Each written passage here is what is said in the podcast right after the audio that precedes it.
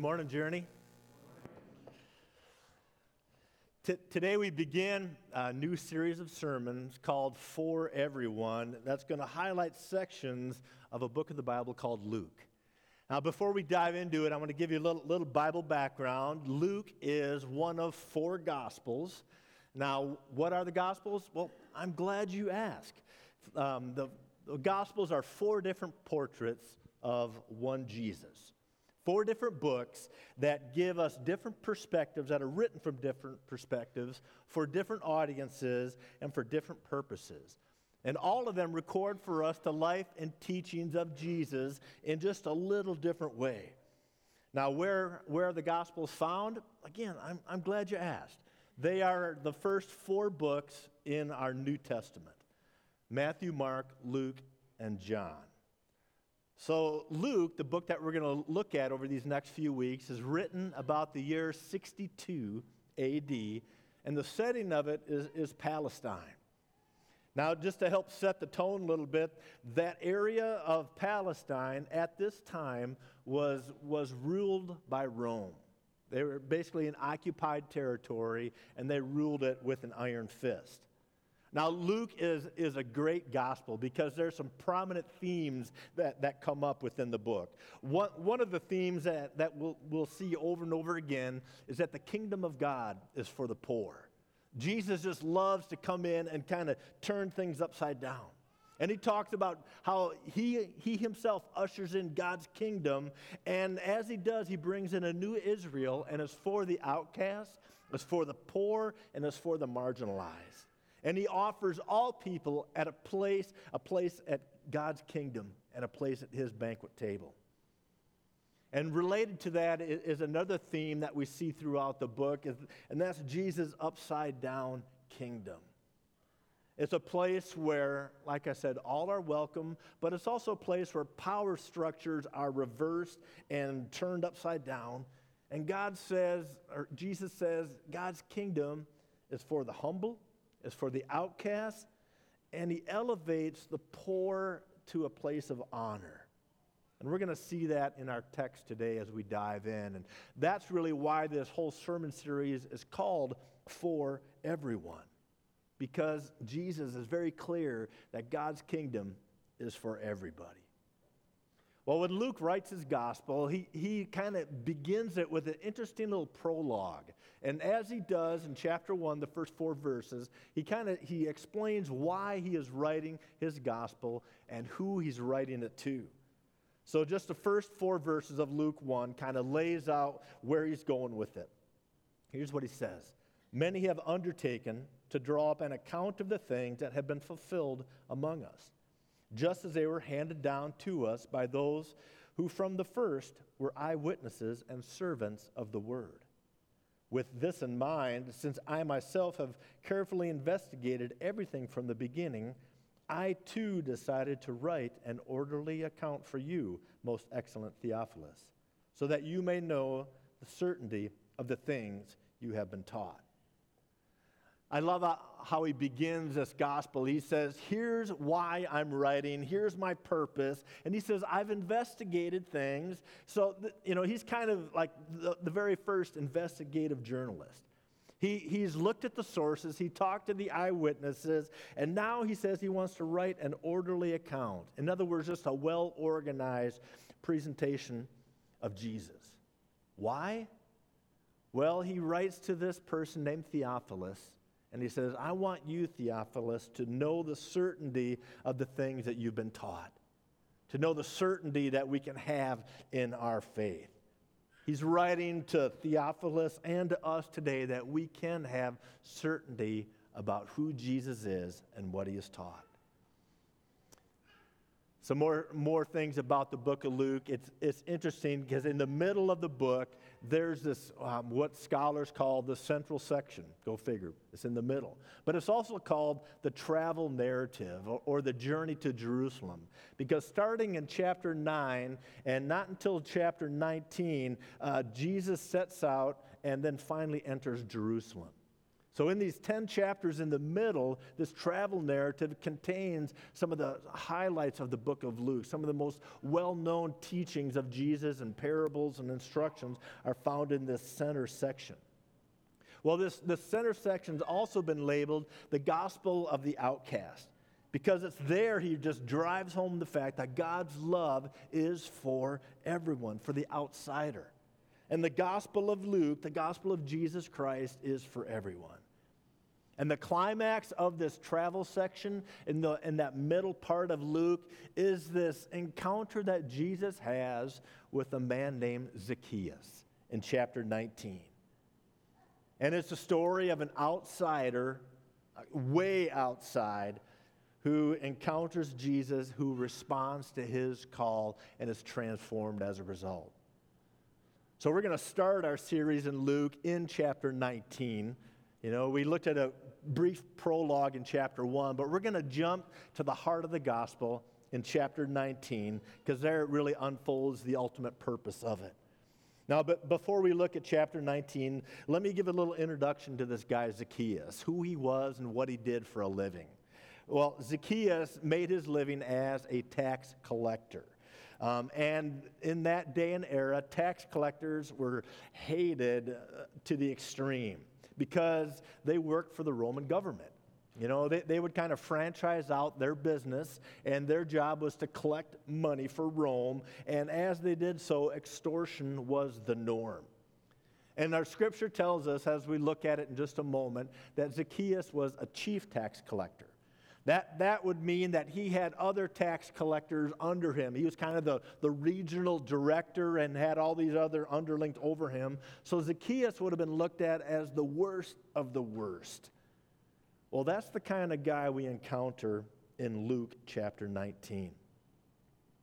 You know, I, I recently read the story of a, of a fitness center challenge where, where the owner of this fitness center would pay out $1,000 to anybody that could squeeze more uh, drops out of a lemon than he could. And, you know, as, as it was unfold, the, the owner would grab a lemon and just squeeze it with all his might. I mean, this guy was intensely strong. He would squeeze it, squeeze it until the last drop came out.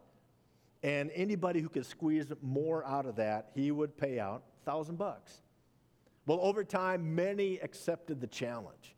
Weightlifters came along, construction workers, professional wrestlers. You know, the owner would squeeze a lemon, then he'd pass off this mangled mess of, of lemon to the person, and they would try and try and try, and nothing, nothing would squeeze out. Well, one, one day, this skinny, scrawny guy walks in and he signs up for the contest. You know, puts his name down. Everybody starts laughing and chuckling at him. Who is this guy, right? You know. So he signs up and laugh.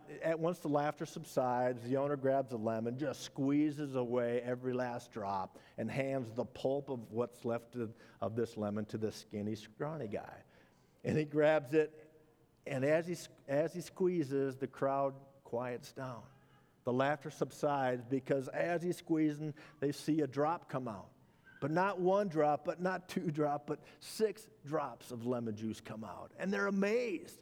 And the, the owner's good for it. He's writing out a check for a thousand bucks. And as he's giving it to this guy, he says, Man, what, what do you do for a living? Are you like a lumberjack, you know, professional wrestler? What do you do? He says, No, I, I work for the IRS. you know, Collecting taxes, collecting taxes during the time of Jesus was a little different.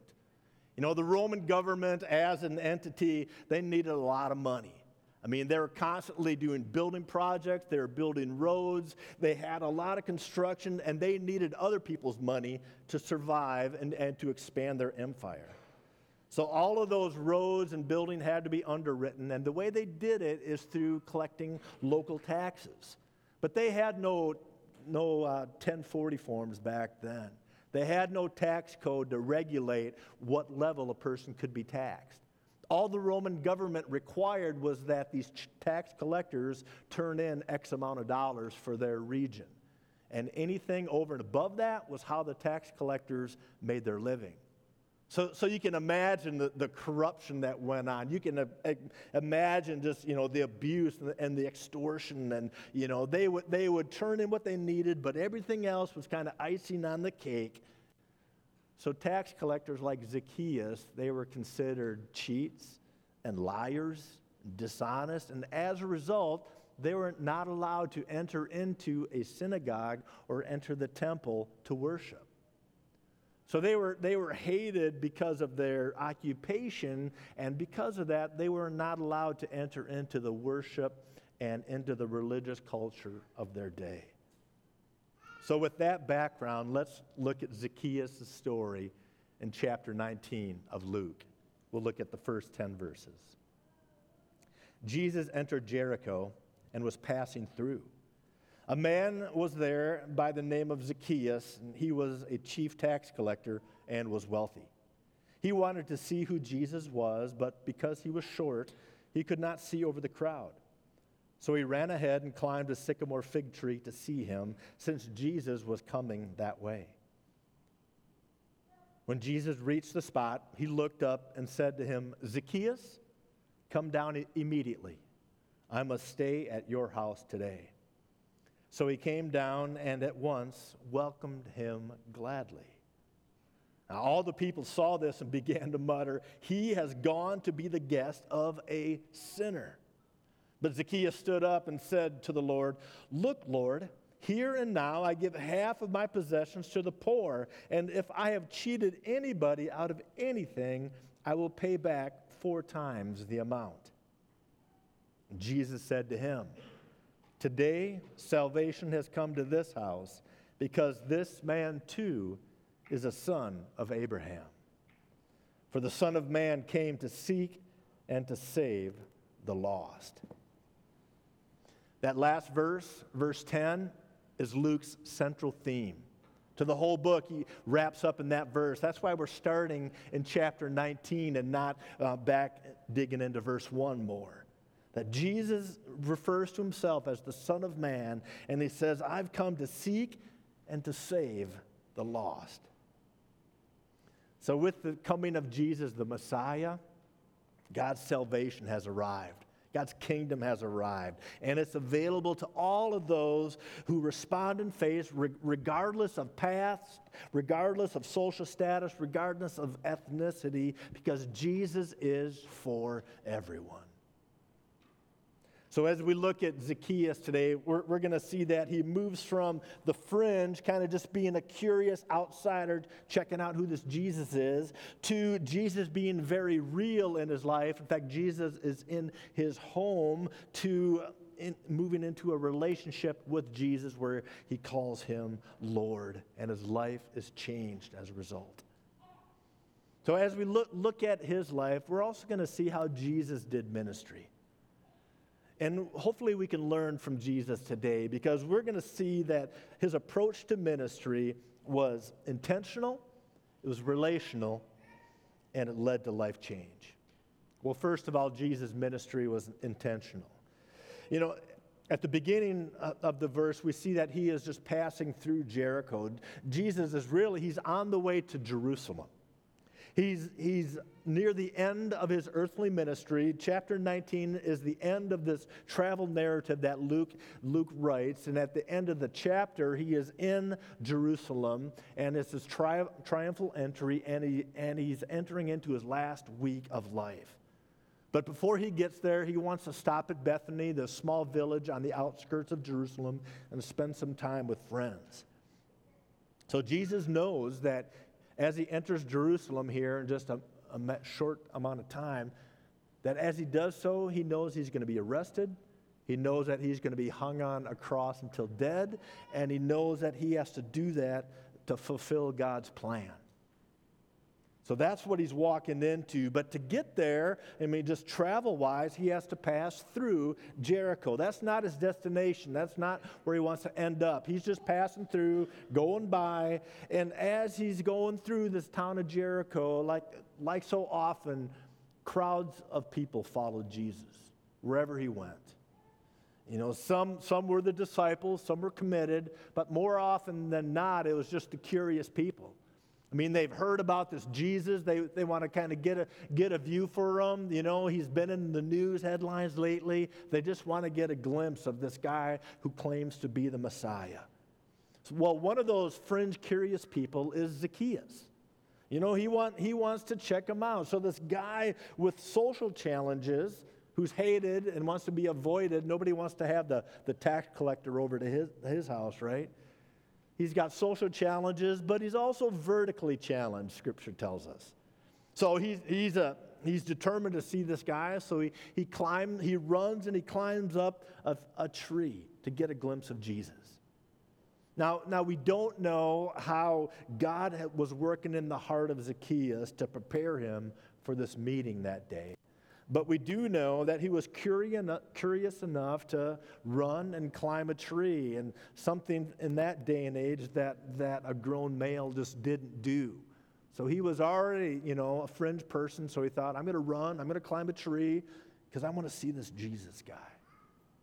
You know, when I was growing up in Sunday school, we used to sing the song about Zacchaeus, that Zacchaeus was a wee little man, and a wee little man was he. You guys still sing that today? You know, and, and the story, you know, we, we just focus on him being this little tiny guy. And scripture says, yeah, he was. But, but the focus of this text is not on the small size of Zacchaeus. The focus really is on how big a Savior that we have in Jesus. And the question then is really who is looking for who here? You know, more than Zacchaeus wanted to get a glimpse of Jesus, Jesus was looking for a guy like Zacchaeus and sought him out. So Jesus pauses on his way to Jerusalem. You know, we might think initially, is this a detour? Is this going to be a delay? So he pauses and he goes to the home of Zacchaeus. And while he's there, we realize that no, this is not a detour. This is why Jesus has come. This is what he was all about. He intentionally connects with a man who probably felt very unconnected in life. And he paused to look at this outsider. He looks for the unconnected, he looks for the disconnected and those alone, and he attention, intentionally makes that connection. And as, as, I look at that in the life of Jesus, I think, what, what does that look like for us? What does that look like for us to be intentionally connecting with people. You know, th- th- this week I was, I was sitting at my other office, which is the table coffee shop, and I was down there working, and, and uh, a, a, group of people came in. And I saw um, uh, girls just sit down alone uh, from this group, and all the other uh, girls were at another table. And then, and then as I'm watching this unfold, I see a guy come over and say, Hey, can, can I sit with you? You know, do you mind if I join you? And I thought, man, that's a perfect pen- picture of intentionally connecting. Stopping and seeing someone who is maybe socially awkward, socially outside of the group, that was sitting by themselves and la- laughing and joking. And here was a guy that just intentionally connected. You know, and that's what it looks like for us saying, hey, do you, do you mind if I join you? You know, is that seat taken? Can I, can I sit here? Or, or you make those sometime appointments. You know what I mean? Hey, you want to grab coffee sometime? Do you want to grab lunch sometime? You know, do you want to come over and watch the game? Intentionally making those connections with people that are, are on the fringe. You see, Jesus' ministry was intentional. Well, that leads us to the second point today, and that Jesus' ministry was relational, relationally based. I mean, he cared about this guy, Zacchaeus. He stops and he literally sees the man. He makes eye contact with him and he calls him by name. Can, can you imagine how, how Zacchaeus would have felt that day? Out of all the crowd, all, all the throngs of people following Jesus, lining the roads to get a look at him, he stops and, and, he, and he points out Zacchaeus. He singles him out and he says, Hey, you, I want to spend time with you. You know what? When I was when I was growing up, one of the more humbling experiences I had uh, was going to PE class in elementary school. Now, I was not a superb athlete. You know, I, I was never the first round draft pick when it came to sports in, in my elementary school. I was just just wanted to have fun. You know, I just You know, I enjoyed being on the playground, but, but when it came to PE class, but back when I was little, they did this horrific thing to pick teams. And I don't know if they still do it or not, but they would line us up in a single file, and then they'd pick two team captains, right? And the team captains were always the popular guys. They're always the jocks in the school. And then they would stand there and select who they wanted on their team. And that, man, it was humbling because you never wanted to be like anything past the third round draft pick, you know? And it was just humiliating to be the second to last or the last person. And, and they would go down the line and, and they, would, they would pick who they wanted. And sometimes they would argue, you know, I want Jim. No, I want Jim. Okay, if you can have Jim, if I can, if I can have this person. And I'd be standing there, you know, wait, waiting for me to get picked. You know, I was never athletic enough, never popular enough. I never sported the latest athletic footwear to be, to be picked. You know, I wasn't that coordinated, and when it came to kickball on, on the playground, I made a few errors and I would overthrow the bases and I would strike out a few times, but I was just there to have fun. And I thought as I was working on the sermon, you know, what would it look like if Jesus was the team captain on the playground? You know, he'd, we'd, we'd be lined up and he'd say, okay, scrawny kid with zero coordination, number one draft pick. You're on my team, you know? Okay, you, you the, the kid that prefers playing Minecraft over kickball, you're, you're on my team. You star athlete, you know, varsity player, thir, you know, three sport athlete, back of the line. You know, Jesus was turning things upside down. The, the unexpected became the expected, and vice versa. And Zacchaeus, he would have been sporting the Team Jesus jersey all the way. See, Jesus looks past performance, looks past position, and towards the heart. So he stops and he pauses and he looks at the unlovely, he stops for the unlikely, and he selects the unknown. The ministry of Jesus, it was intentional and it was relational because he always had time for people. And as I think about it, I, I would have wondered what Zacchaeus' reaction would have like. When Jesus stops, he looks up at him and, hey, Zacchaeus, I'm coming to your house. And Zacchaeus is looking around going, me? You, uh, you're talking to me? Like, yeah, you, you Zacchaeus, not, not the other Zacchaeus. No, wait, you want to come to my house? Do you know who I am? Do you know what I do for a living? Do you know how much everybody, how much people hate me? And Jesus says, I must come to your house today. And we can learn from Jesus there, can't we? To connect, you got to be willing to go into people's homes and be a part of their lives, part of their world, part of their circles, and intentionally, relationally connect with them. This is one of the clearest illustrations of how Jesus did ministry. That's why it's a central part of this gospel. The method of Jesus was always at the personal level. The message of Jesus was always at that relational level. So, in your life, who, who can you be intentional and relational with? And think about maybe how you came to faith. Who was relational with you that, that brought you to that point? And in turn, who can you point other people, who, who can you point Jesus to in your life? Well, the ministry of Jesus was intentional, it was relational, but also the ministry of Jesus was always about life change. Look back at, at verse 8. Zacchaeus stands up and, and he said to, to Jesus, Look, Lord, here and now I give half of my possessions to the poor.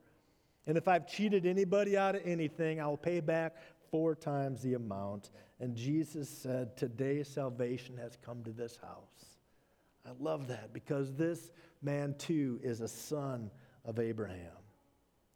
Zacchaeus' life, and it was changed and transformed because of this encounter with Jesus. And when, when Jesus says this man too, that Zacchaeus, he is also a son of Abraham, that, that he's a part of God's plan, that he's welcome into, the, into Israel, that would have shocked so many people there that day. Because everybody else around him are thinking, that's the same guy that just robbed me blind that just took from my business, that just took from my family, and took all, all my extra income. That guy that extorts people all around town, he, he's a son of Abraham? Anybody but him. Well, Jesus says, yes, him. especially people like him. So, this unexpected, never imagined or thought of possible kind of outcome, Zacchaeus is changed. See, the purpose of Jesus' ministry is change. And at that point, Jesus declares his life mission, why he came, that he is there to seek and save the lost. The scholar William Barclay says that we must always be careful how we take the meaning of this word lost. In the New Testament, it does not mean damned or doomed, it simply means in the wrong place. And the wrong place represents any time in our life or experience where our relationship with God is disconnected, disrupted, or non existent. Have you ever found yourself in the wrong place? You know, Google Maps won't, won't get us out of a spiritually wrong place. And it's not always clear and, and clear cut on how to get out of this place because sometimes we don't even know we're lost. And sometimes, you know, we're there and we don't even know it. And I realize that, that in a group this size, some people here today are in that place where your relationship with God is disconnected, where, where it's disrupted or even non existent. I'm going to ask the praise team to come back up this morning. And as they do, let me just encourage you and remind you, Journey, that God wants you to be in the right place. He wants you to have a right relationship with Him. And God, He does give us a, a, GPS, but of a different sort. Not a global positioning system, but the God positioning system, and it's Jesus, His Son. That's why Jesus came to bring us back into that relationship. That's what, what he meant by when he came to seek and save the lost, to put things in the right place, into a right relationship. You know, lostness, it distorts us, distorts God's original relationship, his, his original design. You know, as I read Luke 19, it's the original Celebrate Recovery program right there. Because Zacchaeus has been recovered, his relationship is restored, and he celebrates it at the end. And faith radically transformed this man's life. And like Zacchaeus, Jesus is looking for you. He's pursuing you. So let's pursue him in return. Let's pray together. Father, I want to thank you that uh, you give us an example like Zacchaeus and how he, Jesus, how you changed his life by making time for him. So, Father, we, I pray that all the people here in this room today, I want to pray for them that they might move from lostness to be restored, that maybe we've been disrupted in our relationship with you. And Lord, we ask that you bring us back to the right place, a right relationship with you. And we know we can do that through Jesus, your Son. So it's in his name that we pray. Amen.